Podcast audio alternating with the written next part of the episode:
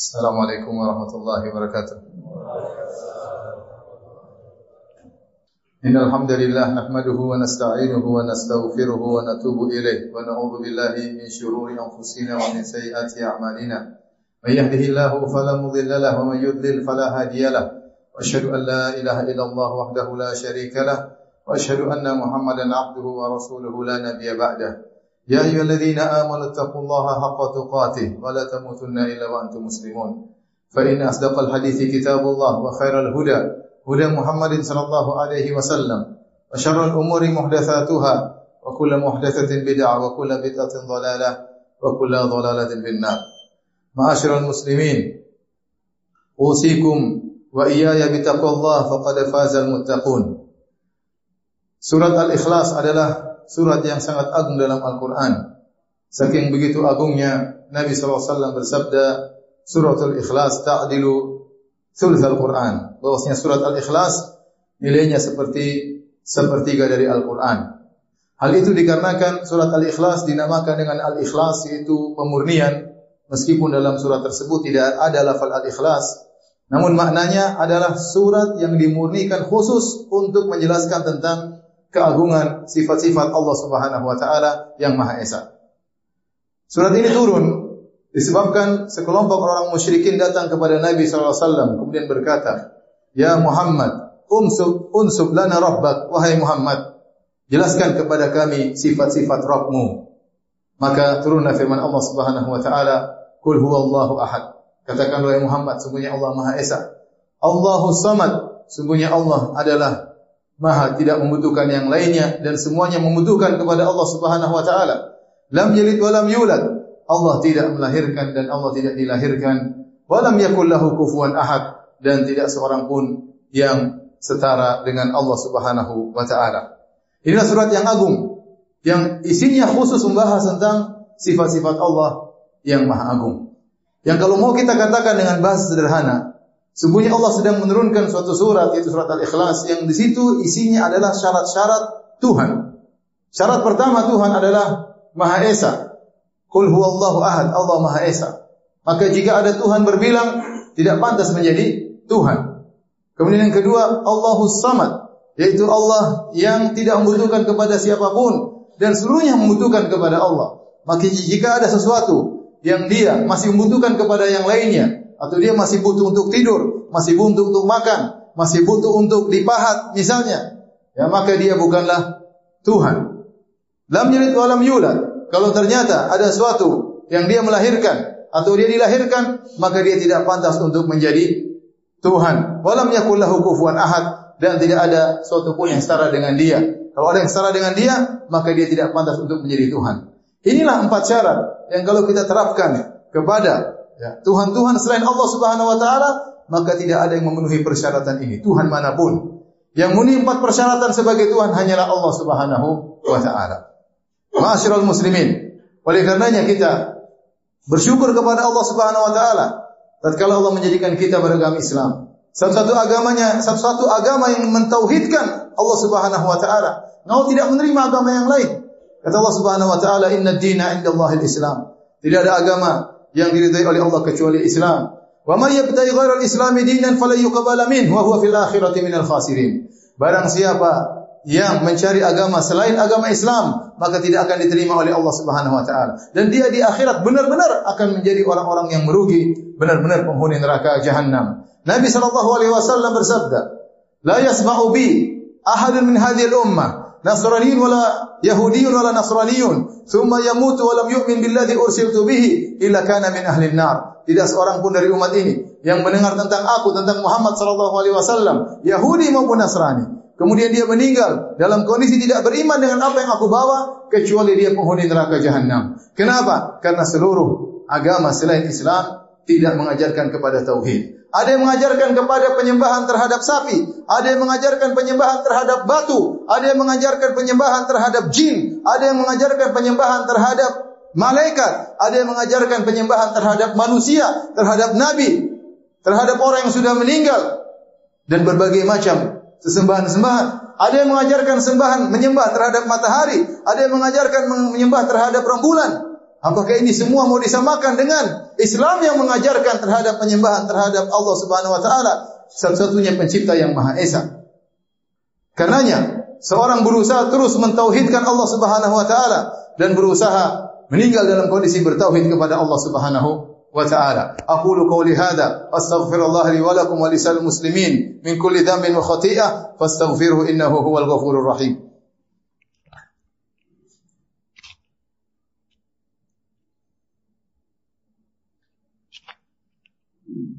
Alhamdulillahi ala ihsani wa syukru lahu ala taufiqihi wa amtinani wa asyhadu an la ilaha illallah wahdahu la syarika lahu ta'dhiman li sya'nihi wa asyhadu anna muhammadan abduhu wa rasuluhu da'ila ridwanihi Allahumma shalli alaihi wa ala alihi wa ashabihi wa ikhwanihi.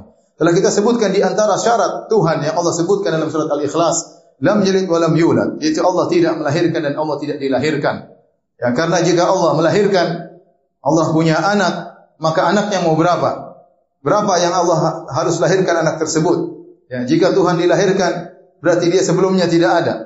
Kemudian, kalau Allah punya anak, maka anak tersebut juga pantas untuk disembah, karena dia merupakan bagian daripada bapaknya dan melazimkan bahwasanya ada yang setara dengan Sang Tuhan. Makanya Allah Subhanahu wa taala berfirman, "Qul in kana lirrahmani waladun fa ana awwalul abidin." Katakanlah wahai Muhammad kepada orang-orang musyrikin, kalau seandainya Allah punya anak, maka aku yang pertama akan menyembah anak tersebut. Aku yang pertama akan menyembah anak tersebut. Namun Allah tidak punya anak. Oleh karenanya di antara dosa besar, kesyirikan yang sangat dibenci oleh Allah Subhanahu wa taala, yaitu menyatakan Allah punya anak. Dan Allah murka dan Allah menganggap itu suatu ejekan kepada Allah Subhanahu wa taala. Allah berfirman, "Wa qalu ittakhadha ar-rahmanu walada." Mereka mengatakan Allah punya anak. Laqad ji'tum syai'an idda. Sungguh kalian telah mendatangkan perkataan yang mungkar. Takadu samawatu yatafattarna minhu wa tanshaqul ardu wa takhirul jibalu hadda an da'u lirrahmani walada. Hampir saja langit terbelah, hampir saja bumi hancur, hampir saja gunung yang kokoh hancur lebur tatkala mereka mengatakan Allah punya anak. Wa ma yanbaghi lirrahmani ay yattakhidha walada. Tidak pantas Allah punya anak. In kullu man fis samawati wal ardi illa Rahmani abda. Semua yang ada di langit dan di bumi, semuanya, para malaikat, para anbiya, Nabi Muhammad SAW, Nabi Musa, Nabi Isa, semua nabi, illa atir rahmani abda, semua akan datang kepada Allah sebagai hamba, bukan sebagai anak. Allah Subhanahu wa taala ingatkan, wa yunziral ladzina qalu ittakhadallahu walada. Ma lahum bihi min ilmin wala liabaihim kamurat kalimatan takhruju min afwahihim iyaquluna illa kadhiba. Allah turunkan Al-Qur'an untuk mengingatkan kepada orang-orang, beri peringatan kepada orang-orang yang mengatakan Allah punya anak. Tidak ada ilmu bagi mereka dan juga nenek moyang mereka untuk menyatakan Allah punya anak. Kamurat kalimatan takhruju min afwahihim. Sungguh buruk, sungguh besar kemungkaran yang keluar dari mulut-mulut mereka tatkala mereka mengatakan Allah punya anak. Iyaquluna illa kadhiba. Mereka tidak berkata kecuali hanya kedustaan. Sungguhnya Allah juga berkata dalam hadis qudsi yang diriwayatkan oleh Imam Al-Bukhari, "Syatamani ibnu Adam wa lam yakun lahu dzalik." Sungguhnya anak Adam mencaciku dan tidak pantas baginya untuk mencaciku. "Amma syatmuhu iyaya." Adapun dia mencaciku, "Yaqul annali waladan." Sungguhnya aku punya anak. Allah menganggap orang yang mengatakan Allah punya anak dia telah mencaci Allah Subhanahu wa taala, telah merendahkan Allah Subhanahu wa taala. Ma'asyiral muslimin, sungguhnya meyakini Allah punya anak bukan hal yang baru, bukan produk orang-orang Yahudi, bukan produk orang-orang Nasara. Allah Subhanahu wa taala berfirman, "Wa qalatil yahudu Uzairun ibnullah." Berkata orang-orang Yahudi, Uzair adalah putra Allah.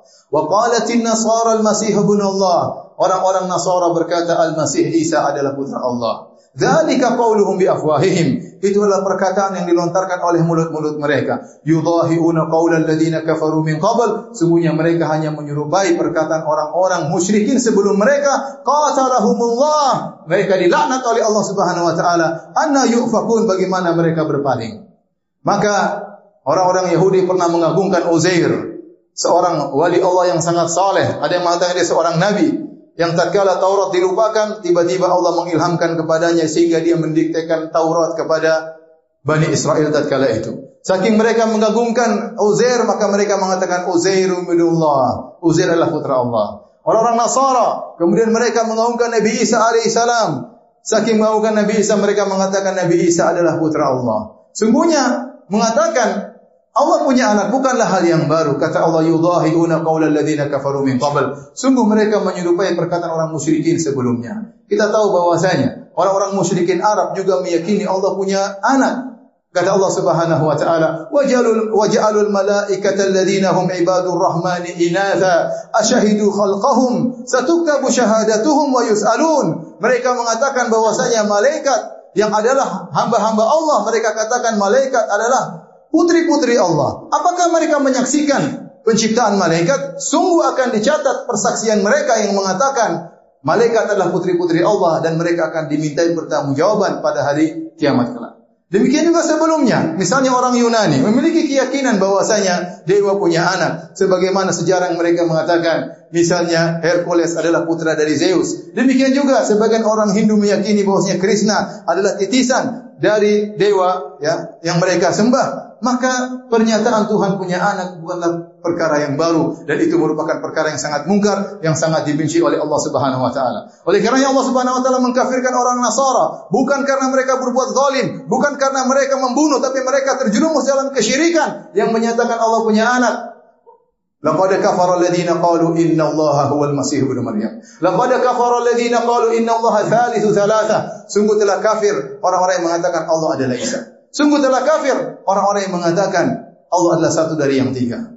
Maka dalam khutbah ini saya ingatkan, sebentar lagi ada namanya hari peringatan kelahiran Tuhan.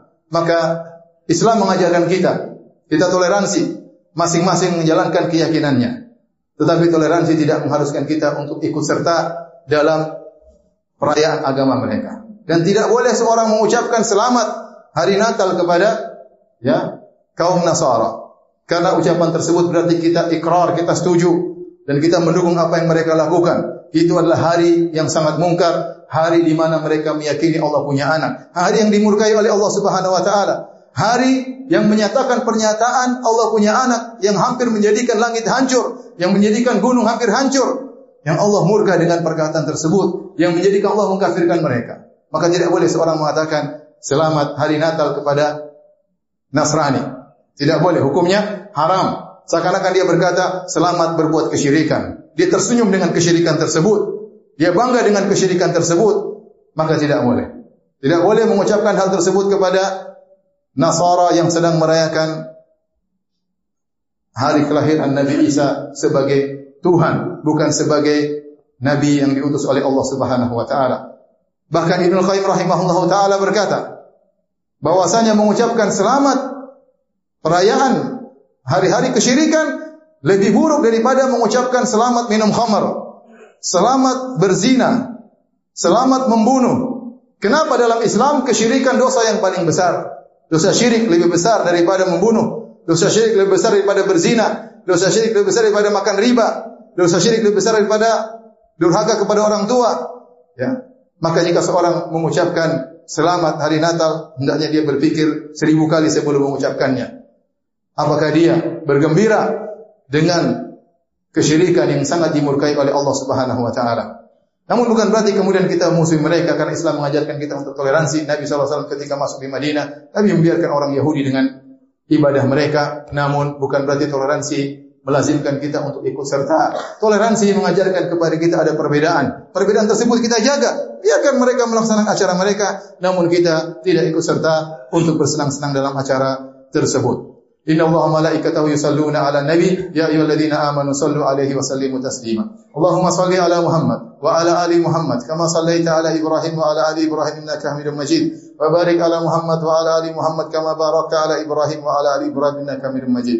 Allahumma ighfir lil muslimina wal muslimat wal mu'minina wal mu'minat al ahya'i minhum wal amwat innaka sami'un qarib mujibu da'wat wa yaqdil hajat. اللهم آت نفوسنا تقواها وزكها أنت خير من زكاها أنت وليها مولاها اللهم أصلح لنا ديننا الذي هو عصمة أمرنا وأصلح لنا دنيانا التي فيها معاشنا وأصلح لنا آخرتنا التي إليها معادنا واجعل الحياة زيادة لنا في كل خير واجعل الموت راحة لنا من كل شر ربنا آتنا في الدنيا حسنة وفي الآخرة حسنة وقنا عذاب النار أقيموا الصلاة